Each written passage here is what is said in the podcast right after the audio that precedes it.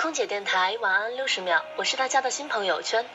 虽然不想承认，但微信已经渗入到我的生活中来，时间已经被机械和信息爆炸毫无止境的浪费着，好像仅仅保持日常的宁静就已经很痛苦了。作为一个强迫症和拖延症患者，我明明知道我明天会耗费大量的时间打开微信来接收一些公众账号发来的无聊资讯，但我就是没有办法将微信完全删除。我已经开始厌烦微信了，但我又不甘心。我就想，反正有依赖症，还不如心安理得的在微信里享受我喜欢的事情。